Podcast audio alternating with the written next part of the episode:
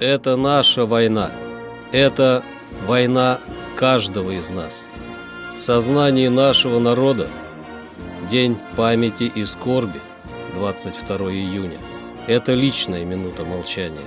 Минута молчания о своих, о себе, о самом страшном.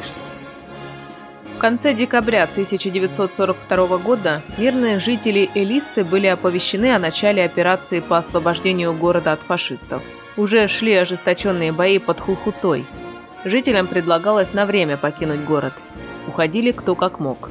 В колхозе имени Сталина жители взяли три подвода с колхозными быками и двигались по улице, собирая на своем пути женщин с детьми и пожитками, чтобы вывести всех в поселок Бургуста.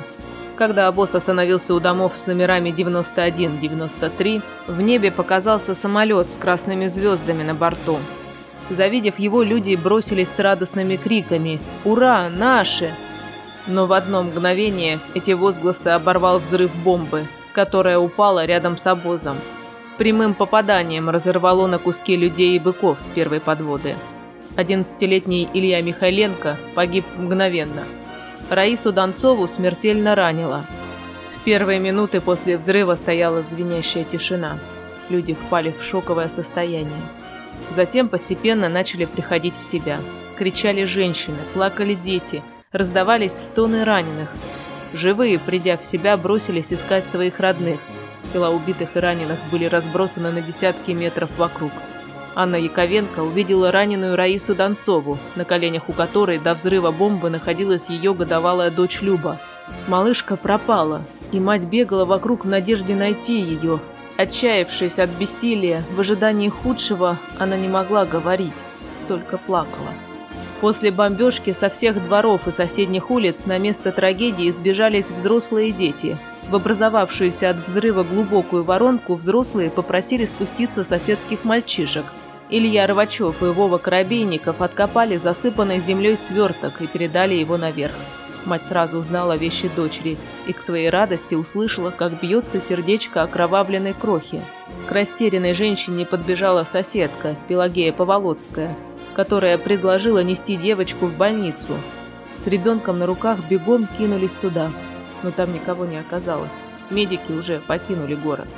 Тогда Пелагея посоветовала обратиться в немецкий госпиталь, что располагался в то время в средней школе номер два. Другого выхода не было, ребенка надо было спасать. Состояние девочки ухудшалось. В себя она не приходила, раны кровоточили, одеяльце полностью пропиталось кровью. Когда женщины с девочкой на руках прибежали во двор второй школы, она была забита ранеными и телами погибших немецких солдат. Женщины, что работали санитарками в госпитале, подвели мать с раненым ребенком к немецкому хирургу и попросили о помощи. Немцы уже покидали госпиталь, и хирурга женщины застали уже на пороге. Но доктор, осмотрев дитя, сказал: «Ребенок ни в чем не виноват, постараюсь ее спасти», и предложил следовать за ним. В кабинете врач велел матери ребенка ассистировать, а Пелагеи переводить. Это была воистину уникальная операция.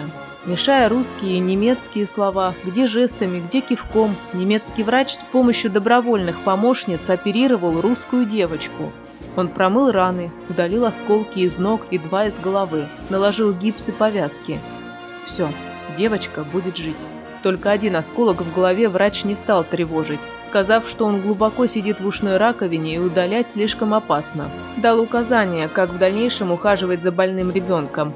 Потрясенные поступком врага, женщины даже не спросили, как его зовут. Осторожно, по очереди, на руках несли они девочку домой, на Красную.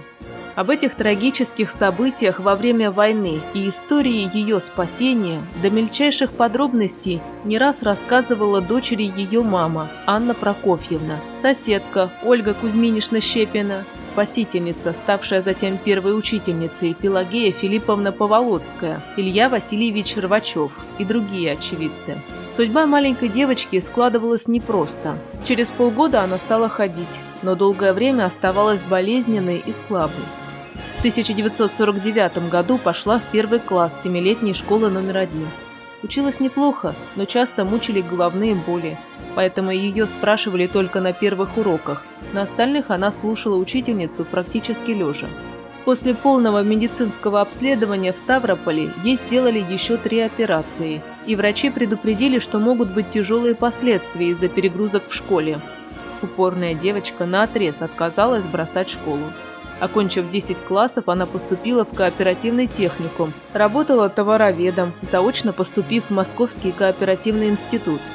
Несмотря на болезнь, Люба выросла, стала статной и красивой девушкой, встретила хорошего парня и вышла замуж.